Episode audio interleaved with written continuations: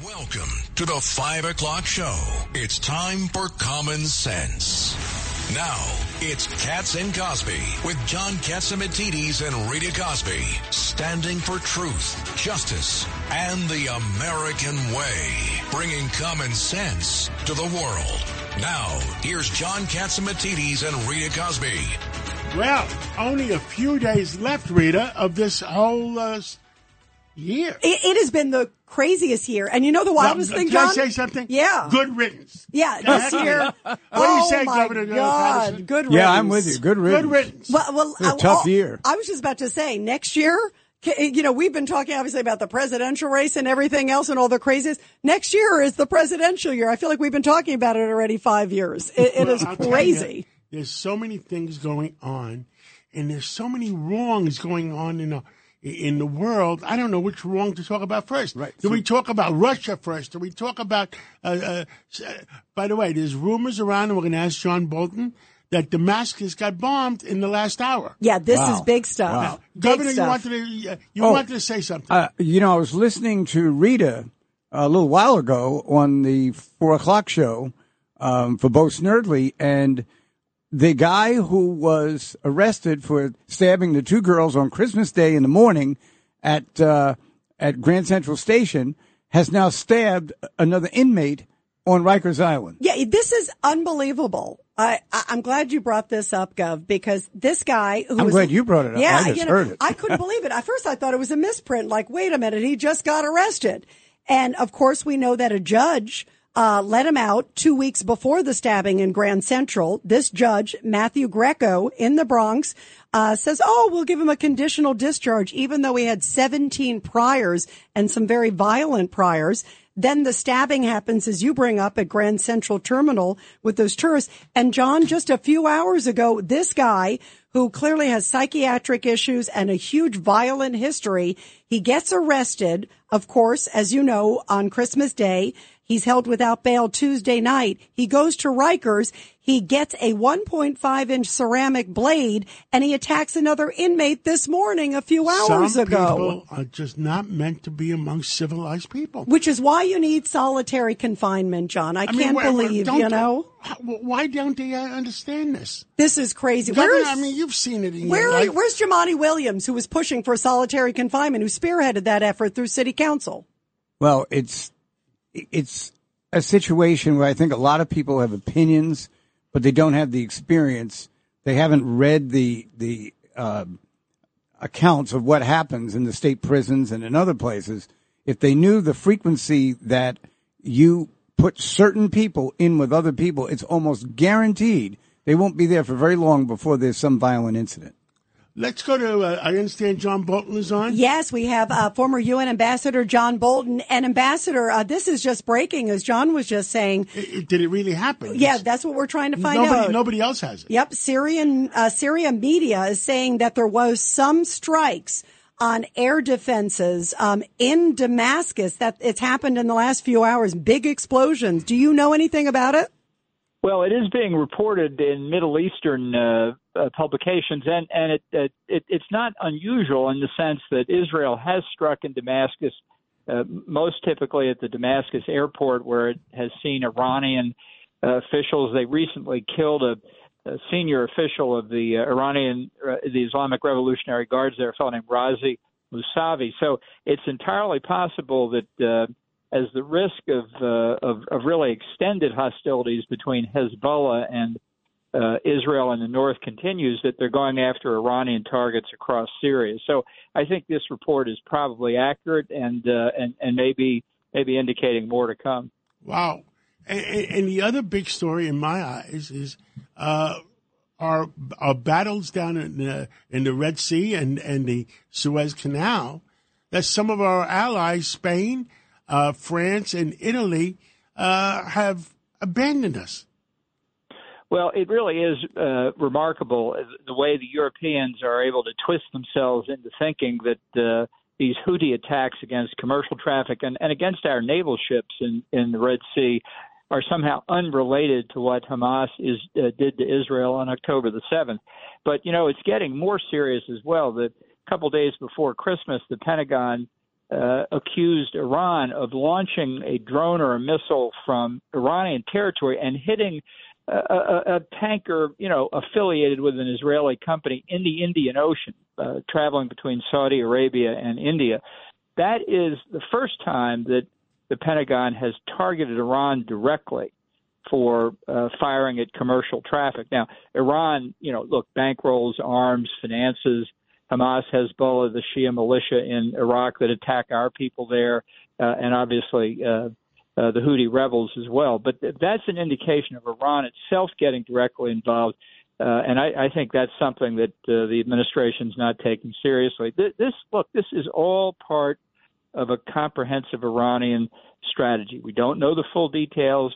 Uh, we don't know what the objectives are. But all of this stuff isn't happening at once purely by coincidence. You know, isn't this though sort of uh, such a tepid response? To me, it is so shocking when we see what's going on and the lack of response from America. Uh, I mean, you know uh, better than anybody. You think about that move when President Trump took out Soleimani and went right forward, and they got a message loud and clear: uh, "Don't mess." Uh, with the USA. Right now, I sadly feel, Ambassador, that they are walking all over us. It breaks my heart as an American. Uh, and I see what's happening. No respect. And, no, and yes. the other, the other uh, Middle Eastern countries, Saudi Arabia, and I think United Arab uh, Emirates want nothing to do with the United States and the and the Red Sea. And that's sad. Well, How they, sad is they, that? They they see that Iran and its terrorist surrogates are not deterred by the Biden administration. Uh, and and a, a strong leader would say to them and to our European friends, it's time to get with the program here. You know, we've had American military sources uh, saying that that the lack of response, really, the point you're making, uh, is is in emboldening Iran to tell its Shia militia groups in in Iraq and Syria to do more. And they, these military people are quoted as saying that we are simply lucky that we haven't had a mass casualty event, uh, uh, either of American service members or American civilians. A couple of weeks ago, these Iranian backed Shia militia rocketed the U.S. Embassy compound in Baghdad for the first time in over a year. Uh, and it's because the, the, the militia don't feel any pain. And frankly, and most importantly, Iran itself doesn't feel any pain. And until they do, we will not have deterrence, and Americans will be at risk uh, all across the Middle East. And one more thing that could concern me is that Reuters reported before uh, that, and, and, there's no information on the White House website, no information on the State Department website, no information on the uh, on, on, on, the Homeland Security website that uh, that uh, Mayorkas uh, and uh, Blinken, Blinken right, yeah. met with the Mexican president, and you know what they accomplished? Nothing. Nada in yeah, Espanol. Happy New Year. Happy New Year. They got some No, very nice uh, pictures. John, I wanted to Harry, ask you. I. I wanted to ask you let, something. Let him, let, him, let him finish my I'm question. sorry. Any, any, I any think- comment on that? No, I think I think you're reading it correctly. I mean, the the administration simply doesn't understand. This is another example where it doesn't understand deterrence. Look, these people who walk through Mexico uh, uh, are rational people. If they know they make it to the Rio Grande and they're not getting in, the odds are they never would have left their home country. That's what you need to reestablish and say to these people, look, if you want to uh, uh, come into the United States, get on the waiting list like everybody else, and and we'll take a look at you in your turn.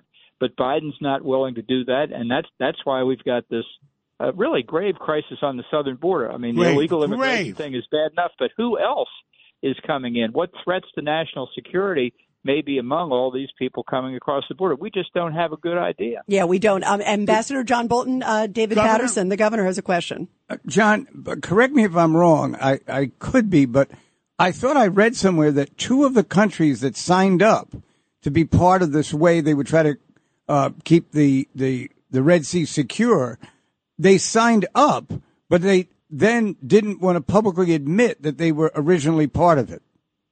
Yeah, I think these are two of the of the Arab countries, and and it just shows that uh, when America is intimidated, it, we shouldn't be surprised that Arab countries that live there in the same neighborhood as Iran are intimidated too.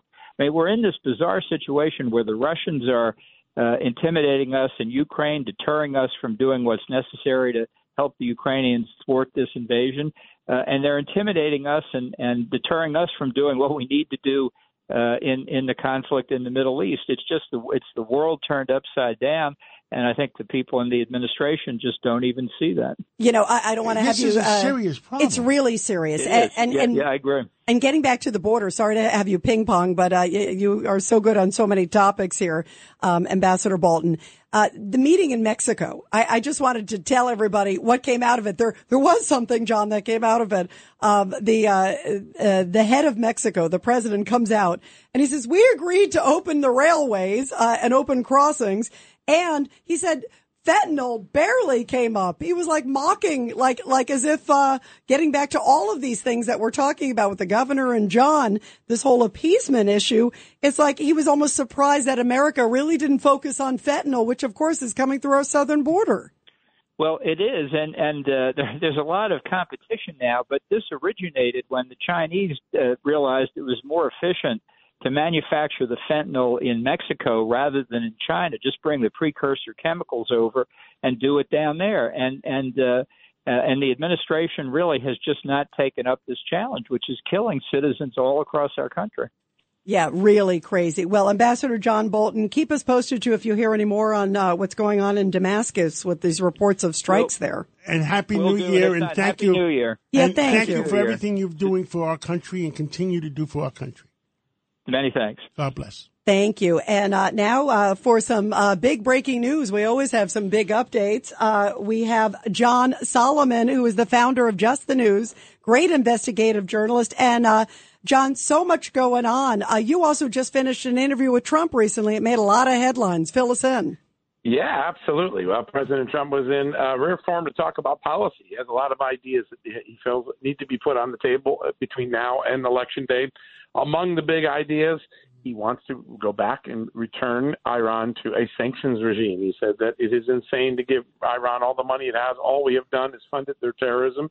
He says if he's put back in office, you will see the largest sanctions regime that Iran has ever uh, faced. He was real strong on, on that issue. He also said it's time for Europeans to pay more uh, for the war in Ukraine. He said, I don't mind helping Ukraine out, but we're not neighbors. We're uh, uh, an ocean away, and there are Europeans right next door that aren't paying their fair share. Uh, if you remember, uh, Donald Trump in his first term put a lot of effort into getting NATO allies to pay more to NATO. He succeeded getting billions of dollars of support to NATO that had not been paid for years. He said he's going to use that model to push um, uh, uh, uh, for similar support for Ukraine so that the United States taxpayer isn't shouldering all the burden. I think that was uh, pretty notable. He also had some reaction to some of the most important uh, developments of the last couple of days. He said that the Michigan Supreme Court keeping him on the ballot left uh, Colorado as an island, and that it that it left uh, Colorado as a joke around the world for trying to remove the Republicans' uh, leading candidate right now from the ballot. Uh, and he also uh, weighed in on Jack Smith, who earlier this week tried to keep uh, um, Donald Trump from uh, being able to use at his January 6th trial any evidence that there were security failures at the Capitol that led to some of the violence. He said that's clearly exculpatory information. He had some choice words uh, for Jack Smith, uh, several names he called him over the course of the interview, including sick puppy. But he really wanted to point out that he should be able to bring this exculpatory evidence, at least in his mind, into the trial. Uh, you can almost count that that's going to be appealed soon. So a lot of news. He was in a very uh, talkative mood, very policy oriented. A lot of policy discussions all around uh, over the course of an hour of conversation. Wow, very interesting. You know, John, uh, you know, the you just touched on the um, whole thing with Jack Smith. And in that filing, this is the special counsel. He wants to really muzzle Trump in his defense, not just also talking about that aspect, but he also wants to eliminate basically any political discussion. Like he can't say, I'm being politically persecuted, which is really Trump's defense. I mean, if you look at it, he's saying, look, nobody else in history has been brought up on, uh, the 14th Amendment, uh, you know, who, who's running for president. Nobody, this, this, Yeah. I mean, there's a lot of firsts that, I mean, 91 counts, uh, I would say he's kind of being targeted. Uh, I'm being facetious, of course, but that is the primary aspect of his defense. How can someone say, no, you can't use that defense in court? That to me is, is really overreaching. Well, that's going to be the argument. That's going to be the fight. And of course, the first fight is over immunity. That's now headed to the Supreme Court. So the January 6th case is on hold right now, and we'll see where the Supreme Court rules on. Does the president have immunity because he went there in his official capacity as the United States president to give a speech that day?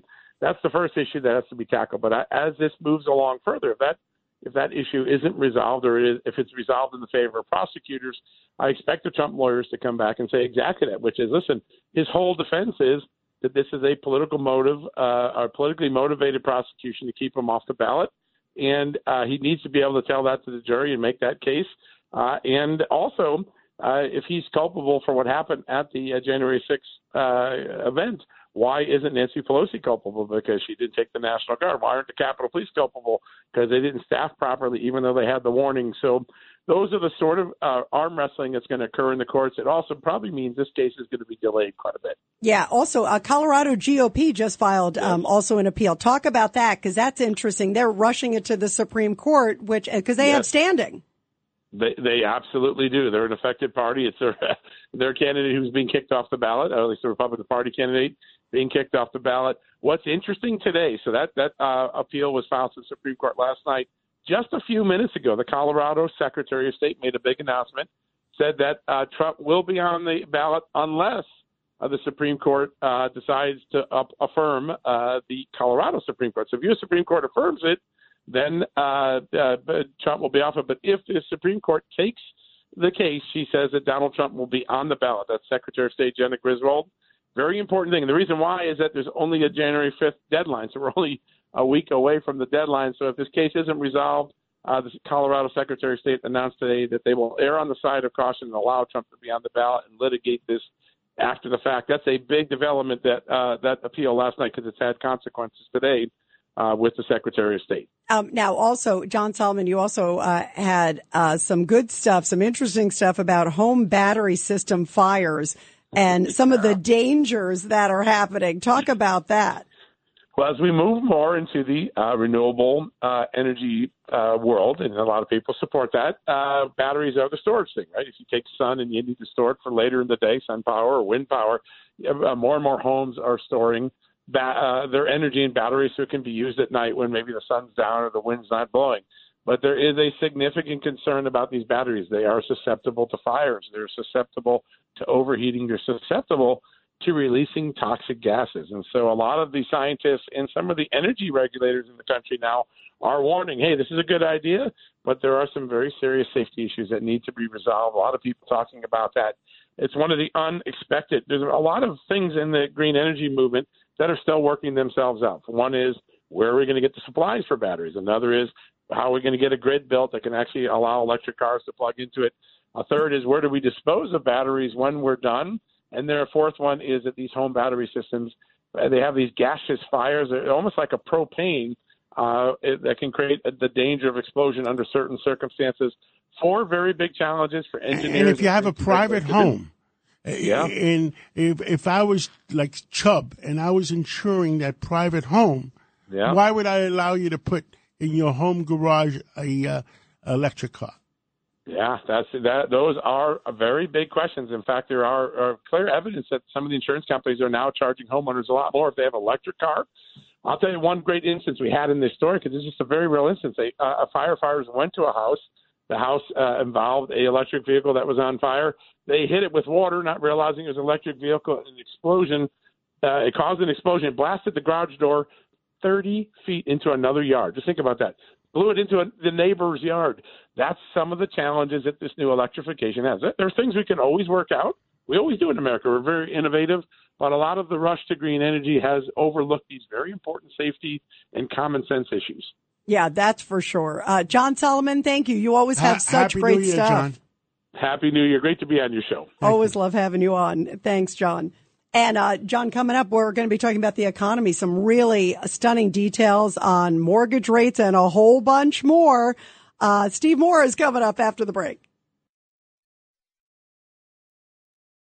Handling legal matters is stressful. So let the law offices of Frank Bruno Jr. provide you with the insightful counsel you deserve. The law offices of Frank Bruno Jr. has successfully handled thousands of cases for 25 plus years. They focus on elder law and estate planning, but are equipped to navigate you through all stages of family law and divorce to real estate law and probate. The law offices of Frank Bruno. Call 718-418-5000 or visit them at frankbrunolaw.com. That's frankbrunolaw.com. Frank Bruno. He's your numero uno. A common sense recap of the day's biggest stories. It's John Catsimatidis and Rita Cosby.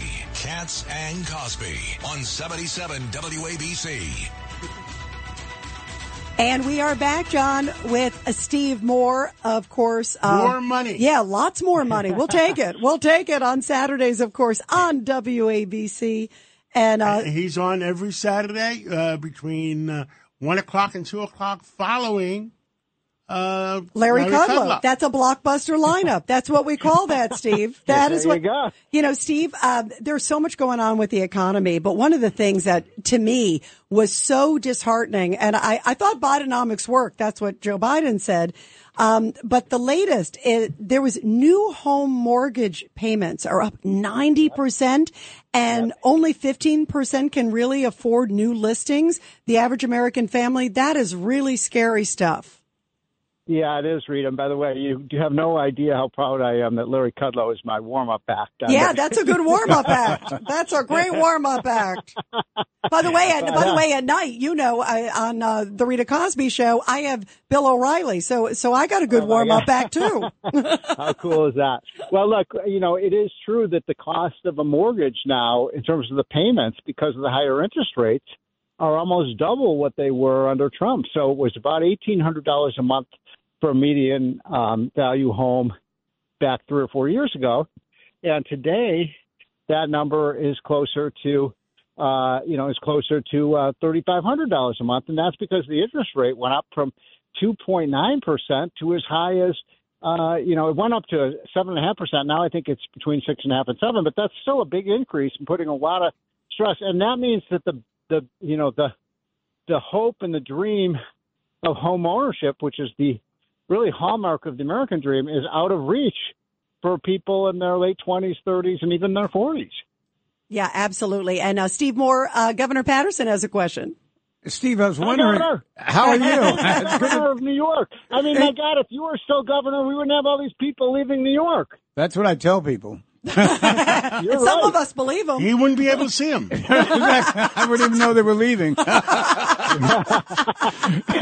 but Steve, um, why do people continue to think when interest rates go up that when they come down that the costs are co- going to go down, but they're really not connected in that respect, and that's why I think the costs are now out of reach for people who otherwise should have been able to afford it.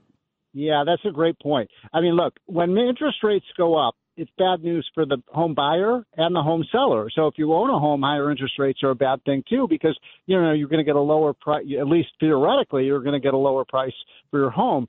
But Governor, you really put your finger on something. We've got a shortage of newly new houses. Maybe John Catsimatidis has to go into the home building business because we're just not building enough homes in this country. And part of the reason for that is these land use restrictions that are making it very difficult to to build uh, single family homes.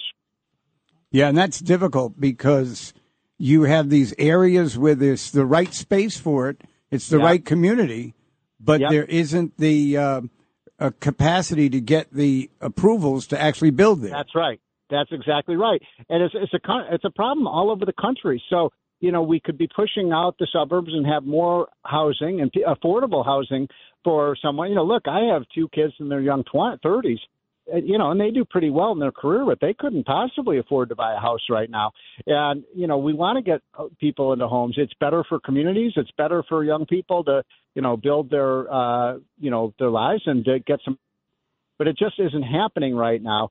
And, you know, look, when Biden is out there saying, John, that, oh, well, prices are coming down. No, prices aren't coming down. They're just not going up as fast as they used to go up. And so, you know, if you look at the, uh, the increase in the average good or service that people are buying today, it's almost 20% higher than it was three years ago. And I think that explains why people are so angry. Biden has to get out and go to the grocery store or something, Rita, to understand how much things cost. Exactly. By the way, uh, Steve Moore, did you, this is interesting because now uh, there's a lot of pressure as we're talking about like interest rates and so forth. Uh-huh. Uh, uh, Democrat Ro Khanna, I just saw this. He's urging Powell to cut rates now. Uh, and he's saying, or you'll be responsible for Trump winning the White House. To me, that is such a sign that they realize that this is bad because you're right. When people, you know, feel like they can't purchase a home, uh, a new family, can't make ends meet, people were cutting back even, uh, you know, some of the gifts and, and things this holiday season. Yeah. When you look at all that, uh, how much pressure do you think, uh, President Biden's on? Because he keeps trying to tout Bidenomics and you can tell there are people behind the scenes going, no, no, no, no, no, don't go there. Yeah. Well, the key thing that you just said is political pressure on the Fed to cut rates, and that's not appropriate. You know, I mean, it shouldn't be based on politics, right? I mean, it should be based on what's good monetary policy. Now, I think we've probably uh, reached peak inflation. I think the all indicators are that it's going to stay, you know, in the two to four percent range, which is a lot better than nine percent but they're still above their target rate of 2%. We're still at 3 to 3.5% inflation, according well, to the Steve, there can be technocrats and bankrupt the country. What, what, what do you think the people want? Well, I think the American people look. I do think there's going to be room for cutting rates next year, and you've been on that. You've been right about that, John. You they you were right. They raised rates way too much, way too quickly. Right? I mean, now They they they uh, almost bankrupted a lot of the real estate industry. Uh, Yep. uh, f- you know, home sales came to a, a uh, hold, and then the banking industry, the banks, Yep. are concerned for their own existence. Yeah, yeah. Well, they they held a lot of these long term loans that you know that had you know seven percent interest rates, and then all of a sudden you know they those you know uh, bonds retired, and then they could only buy you know interest rates at, with three or four percent. So look, John, what you're the expert on this. If you were on, if you're running the Federal Reserve Board, if you were Jerome Powell, I'm going to put you on the spot. What would you do? I would have stood up and say, Mr. Uh, uh, President, this came about because you uh, you took oil from 55 up to 100, a 100 right. and if you take it back down again, I don't have to raise interest rates. You know what, uh, Rita? I think we found our next Federal Reserve chairman. I think we did. I think. We, by the way, he was I born. mean, in, that's exactly you right. know. You You know- realize he was born in Greece. Otherwise, he would be president. Uh, you know. He. You know. He came over at six Well, he months. can still run for mayor. But look, I mean, John, you're spot on. One of the things that really launched this higher interest, rate, you know, the higher inflation from, you know, two percent under Trump to nine percent under Biden was exactly that. That That's stopped exactly that. for the oil. That's exactly that, and I can't understand how many. You know, uh, you, you guys uh, uh, uh, look down on me because I'm a I'm a college. Uh, I didn't I didn't get my diploma, yeah. but Yeah. yeah, but, you know. but some of these Fed guys Exactly. with 11 diplomas don't know what the heck they're talking about. They're too busy counting the Well, you know. John, I used to think it was important for people to have a Harvard degree, but now I'm not so sure about that. What's going on? in By the way, I'm sure it isn't at this point, Steve. Starting with uh, any names you all would like to throw out? oh, the, the, the gov is throwing his name in there. Wait a minute. some la- lady named Gay. Yeah, she's Yes. still there. Still there. Still there. Well, Steve Moore, thank you so much. We love having Happy you Happy New on. Year, you guys. Happy New Year, you have a Steve. Happy New Year, Steve. I'll be listening You to you on Saturday. I will be Yep. too. More money at 1 p.m. following Larry Kudlow on WABC, the number one talk radio station In, in, the United in States. 173 countries, but Amazing. not, not in Antarctica. Yeah. Oh, shoot. Oh, wait. We got a blackout. And uh, what are the penguins? I thought they were listening There's to a us. blackout in Cuba, Russia, and a few other communist countries. I understand that, but Antarctica? Antarctica. Oh, we got to work on that. All right. We're going to work on that. We're going to have Dick Morris after the break.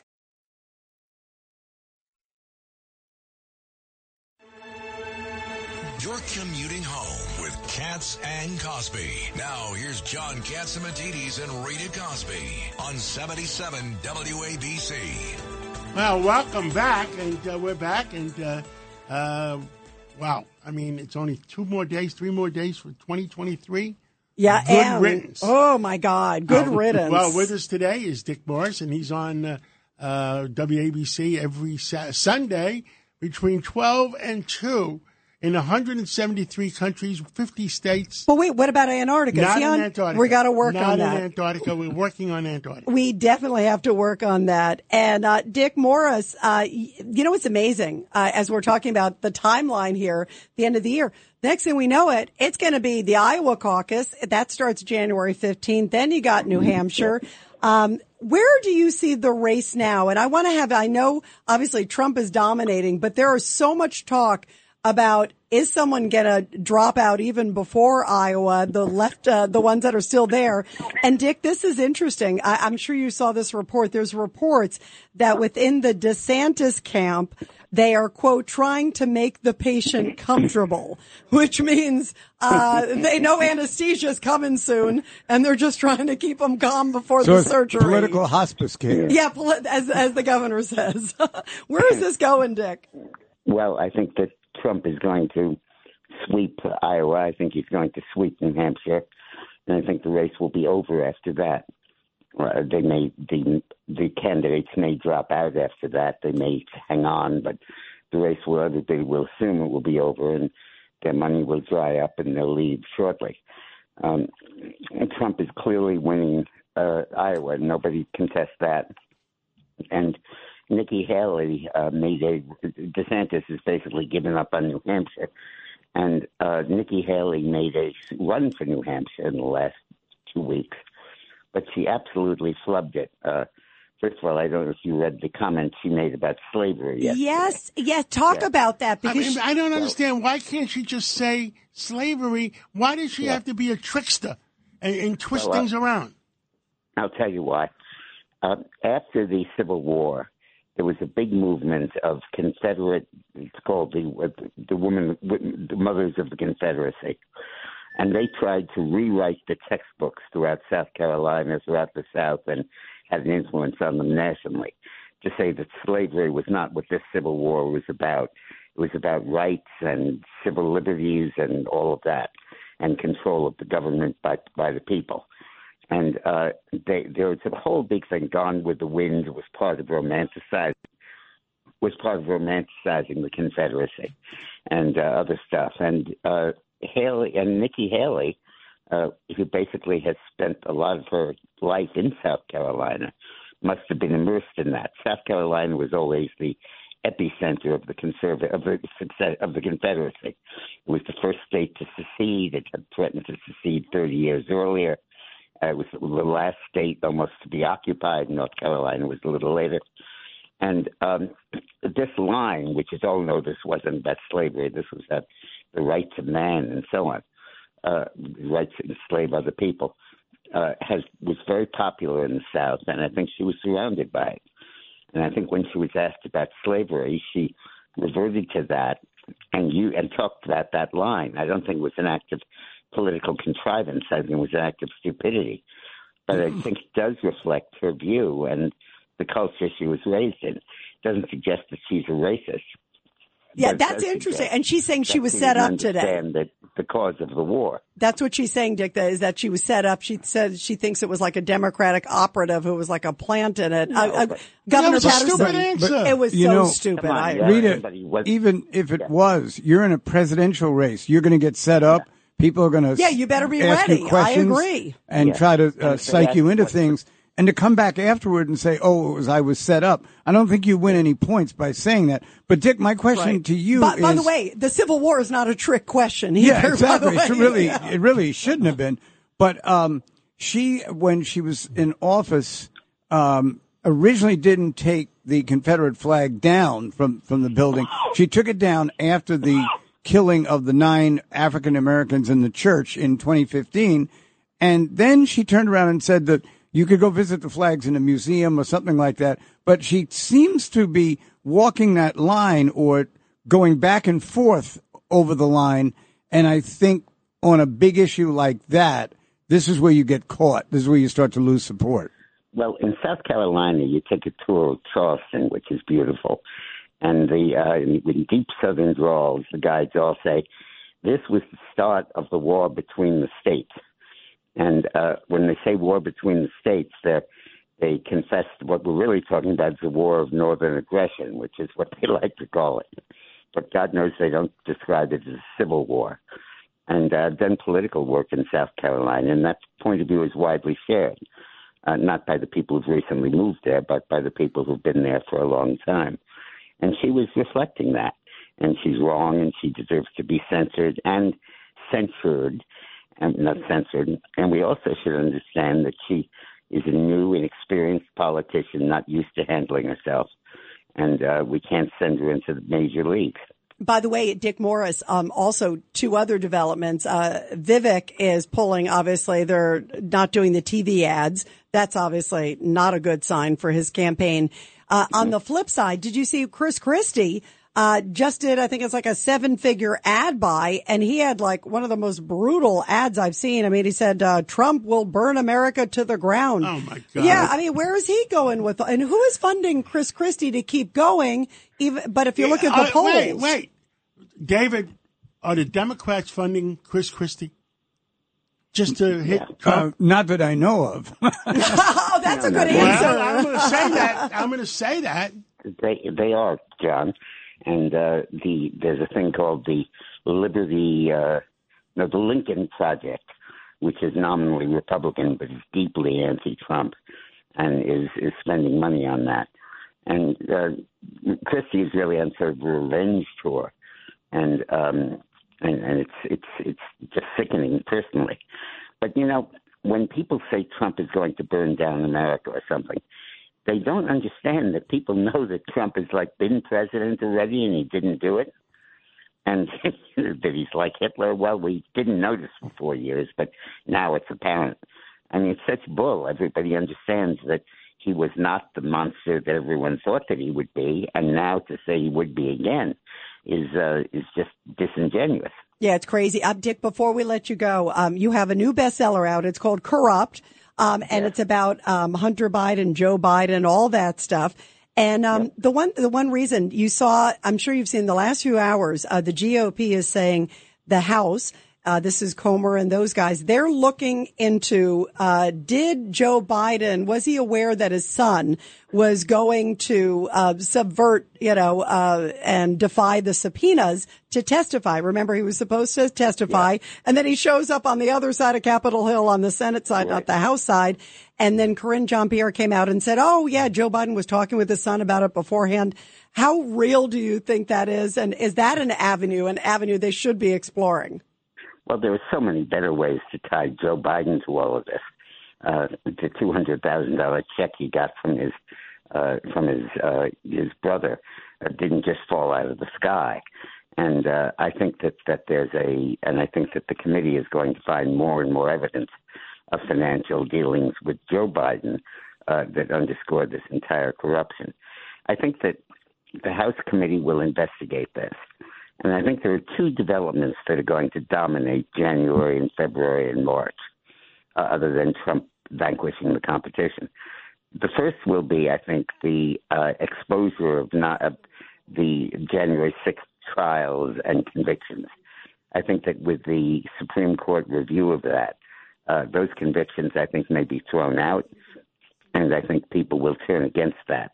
And in fact, I think the House, House Speaker may release the videos that'll show the, uh, the demonstrators holding the door for the cops. Uh, and I think the second thing that's going to be exposed here is I think we're going to have incredibly greater detail about Joe Biden's role in this corruption. And we'll no longer think of it as the Hunter Biden scandal any more than we thought of the Clinton scandals as the Hillary Clinton or the Monica Lewinsky scandals. We'll figure out who's really to blame and he'll really suffer for it. I think this will happen while he's being impeached in the House. And uh, while impeachment won't succeed, it certainly will pass. And uh, the trial will be a wonderful forum for people to learn all the stuff that's in my book, the chapter and verse of all of the bribery that went on. And it is incredible. All right. Well, Dick, the book is corrupt. Uh, Dick Morris, always great to have you on, Dick. Thank you, Dick. Thank you. Thank you so much. And we have uh, Congresswoman Nicole Malliotakis joining us now. Uh, Congresswoman Malliotakis, so much going on with the border and Mexico. Uh, first off, what and the migrant crisis. and the migrant. What do you make of Eric Adams coming out and saying, uh, well, he's going to say you have to notify the bus lines have to notify New York City 32 hours in advance. They can only come in next time. He's talking about uh, maybe uh, you know impounding any buses that are coming from Texas, and he's blaming Texas, not President Biden. Yeah, I mean, look, it's it's beyond ridiculous. He should be telling uh, Texas and the president that, and these nonprofit organizations, by the way, that receive government funding to transport people, uh, that they should not be doing it at all, not just during certain hours. Um, the reality is, we have a mayor who doesn't. His solution is give New York City more money. It's not stop the crisis. It's not stop incentivizing individuals to come to New York City. Uh, they, remember, they're receiving all sorts of free services. Uh, and that's why the city has made difficult cuts right now for citizens, right? Police uh, hirings are being frozen.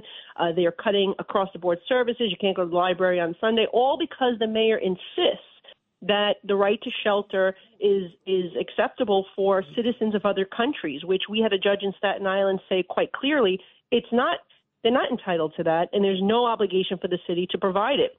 So that's number one. The mayor needs to stop incentivizing individuals from coming to New York City. It's ludicrous to believe that 10 million people would enter our country and they'd stay in one state. Of course, they're going to be coming to cities all across the country. Uh, the problem is that they are unvetted, and we have a legal process for people to apply if they would like a visa, if they apply for asylum.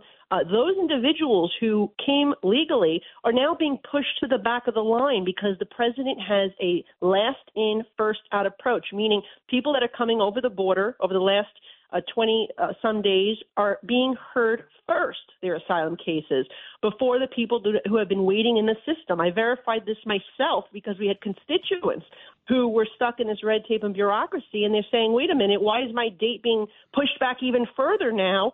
And it's because the president is prioritizing the people who are paying the drug cartels to come the wrong way over the southern border, and it is wrong. It is wrong. Absolutely wrong for everybody involved. And you know, uh, Congresswoman Nicole Malliotakis, then there's this meeting in Mexico, right, where mm-hmm. finally Blinken and Mayorkas go down. The president of Mexico, the governor is laughing. I'm laughing too because it's like uh, Moe and Curly, right, going down there, and you can't make it up. No statement. No joint press conference. You know that means nothing happened. And then the only comment we have heard is from the president of Mexico who says, yeah, they agreed to open some of the crossings. And boy, uh, fentanyl barely came up. Like he's laughing to the bank and wanting more money from America. And we're getting nothing in return. We're not there. What, what incentive does he have to do anything? Well, this is typical of the foreign policy that we've been seeing from this administration. It is an America last foreign policy. He gives away the store, gets nothing in return. And here, they seems that they quite clearly didn't accomplish anything. And quite frankly, you don't need to go to the president of Mexico if we can't get our own borders under control. If we cannot protect our own country's national security, we have much bigger problems. And we know that so many of these government officials in Central and South America are corrupted by the drug cartels. We've seen multiple convictions from various countries, including uh, uh, Honduras. The, the, former president uh, is now in trial, where his brother, uh, who was a congressperson there, uh, was recently convicted. You see charges in you know Colombia, even Mexico, high-level security officials corrupted by the drug cartel. So we can't be looking to these individuals to secure our border and to go against the drug cartels. We need to do it ourselves. And it's just ludicrous. What kind of message is this sending to all our adversaries and all our allies around the world that we can't secure our own border, particularly at a time it's when horrible. Horrible. our ally Israel is at war. Iran is making threats that they want to commit uh, acts of terror on our own Nick, soil Nicole, against Americans. I, I we mean, got a minute left, and we, we got a minute left, and we got to go to our next uh, uh, guest. The the Republicans and a Republican senators and the Democratic senators, and the Republicans are willing to give all the money that is needed for the Ukraine, all the money is needed for Israel. He says, just fix our borders. We want to stop getting invaded. I can't find a, a Democratic senator that can tell me why they can't do it. Well, John, I'll say this: we we passed a Border Security Act in May. Uh, that has the Republican priorities out of the House. Uh, Chuck Schumer refuses to take up the bill, but he refuses to pass his own bill. Like, if you don't like our bill, then pass your own bill and let's negotiate and reconcile the differences. The fact that the Senate has failed to produce any border I security think the and American, the American people need an major problem. explanation why we're not sealing our That's borders. right. And Chuck Schumer is the person that needs to give it to us. Quite frankly, maybe he'll come on Nicole, your show I don't go. tell I don't everyone. point at people. I'm pointing at the entire situation. Thank you so much. We love you dearly, and and we'll talk to you before New Year's. Thank you. That, you. that means we got to talk to her tomorrow. Uh, Why not? okay, let's uh, let's go. We're, Dr. Siegel is waiting for Yep, us. yep. He's coming up right after the break, John. And we have some new details on COVID and a whole bunch more. It's a common sense recap of the big stories. It's Cats and Cosby on 77 WABC. Well, almost the last interview today. We have with us Dr. Siegel from NYU Langone. And Dr. Siegel, I understand NYU Langone has come up with a r- report that COVID type cases have been uh, responsible, maybe, uh, for some uh, heart attacks. Can you tell us That what, what. John? That what has been? There, there was a report from NYU Langone that some COVID cases have been responsible for um, heart attacks. And that's that's uh, something we've known for a while because what happens when you have COVID is you're at increased risk for long COVID, and long COVID can affect the heart. And the heart is actually affected a lot with COVID, and so uh, this is predictable. We also know this with flu, by the way. With flu, if you're hospitalized with flu, your chances of a heart attack double. So viruses affect the heart. It's not just COVID, but COVID we've known affects the heart. Ironically, for the anti-vaxxers out there, taking a couple of shots and a booster decreases your risk of all this happening. I know we have focused on the side effects from the vaccine, including potential heart side effects, and that's rarely true, but it also decreases your risk of some of these long longer term risks. However, we're still coming out of it, and and we, we we have to keep our eye on it. But we have a lot of fatigue, and and the fact that we're out of the pandemic is a good thing. There are other viruses to worry about now, John. Other viruses to worry about. You know, uh, Dr. Siegel, um, this is, I I don't know if you just saw, but uh, Bernie Sanders, it just came out, um, put on, um, you know, on X, formerly Twitter, uh, that he has COVID 19. Um, he just got it. He just was diagnosed with it. He's 82 years old. Um, how concerned, eh, you know, how concerned should he be and how concerned should other folks be? Because obviously, uh, on the first go rounds, obviously the elderly were, were hit so hard by it. Well, you know, that's a really good question. And the answer is that there's a lot more immunity that builds up uh, over time, both from having had COVID and having had the vaccine. Uh, and and that that immunity stays with you. It doesn't just go away. So we're, t- we're tending to see milder and milder cases. Having said that, I don't know Bernie's case. I don't know what his underlying problems, uh, medical problems. I know what his underlying problems are, Rita, but I don't know what his underlying medical problems are. Governor Paterson likes Oh. that line. Yeah, Mark, I was thinking maybe as a socialist, he should think that we would all get it because we should share everything that That's goes on. beautiful. I love that. that is very lovely. coming coming from a Democrat, a governor yet. Um, I love that. Um, you know, Dr. Governor, Siegel, you see the advantages you have when you're no longer governor. You get to say stuff like that. Oh, absolutely. we love that. We love that. You know, Dr. Siegel, I was By the way, a my report. wife is just calling, okay. Go ahead. Texting me. She is very upset. Grubhub is screwing her for a twenty-four dollar delivery charge. Oh, wait a minute. We need to call him out. Grubhub, twenty-four dollars. Can you believe that? By the got a way, uh, Governor from- Paterson. Where, where is she right now, John? She got a delivery from Piccola Cucina, Oh, so she's. and, and, and Grubhub ch- charged her where she's not twenty-four dollars. Wait, what do wait. you say, Doctor Wait, Siegel? they charged her First for one the over there is delivery. the best lawyer. Oh my god. One god! of the most untold stories since the pandemic is that once we started food delivery again, you can't trust who it is that's delivering to you. I mean, I don't know how vetted these drivers are, or we've seen crimes co- co- committed. So maybe she's lucky it's only twenty eight dollars. But when is Gristedes going to deliver? By the way, with with the with their own vetted drivers? Yeah. What do you It's- think? Uh, what- he's saying, what about Gristedes I- I- delivering? no, we- we um, uh, our delivery people work for us. There you go. That's the point. That's, the difference. point. And That's uh, the it's point. not that people that we don't know. And that's the point, and that's the problem with all of these other ones, right? DoorDash and Grubhub and any which way. I, I go myself to get takeout. I Grubhub, don't- you owe my wife twenty four dollars. That's unbelievable. And you, you know what? You, you bring it up because you don't know. It's like a lot of, I've seen a lot of these reports of many of these migrants and many of them across through New York that are now working for these food delivery services or they're the guys, you see them, the guys on the scooter. I mean, they're all over the place, but you're right. You don't know. Anything? Uh, we're, we got a minute left, uh, Doctor. What what else would you like to tell all New Yorkers, all Americans? Because we got a million people listening, Bob. And it could be about Grubhub or anything. I, I want to offset, as as I always do, my comments on viruses by saying we need to bring back nurturing, kindness, hugging, uh, con- mutual consideration, especially holiday season, looking people in the eye, accepting political differences, getting rid of the meanness, stop the reliance on social media. Go go to dinner with John. He may have a gun, he may not, but don't bring your cell phone to the table. All right, you got it. And, and go to a restaurant, not Grubhub. That was Happy pretty New good off the cuff. I'm impressed. That's terrific. Yeah, he's great. Dr. What- what Siegel, we love you. I would expect Love you. less. And we, we, we hope to see you more and more and more in the new year. Uh, the new year is coming in a couple of days, and God bless you and God bless America. Thank you so much. Thank you. God bless you. Thank, you, Doctor. And Governor, what do we all stand for? Truth, justice, and the American way. And what There- about Grubhub? There we go. I saw Superman go by. No, that was Grubhub. Headed to your home, John.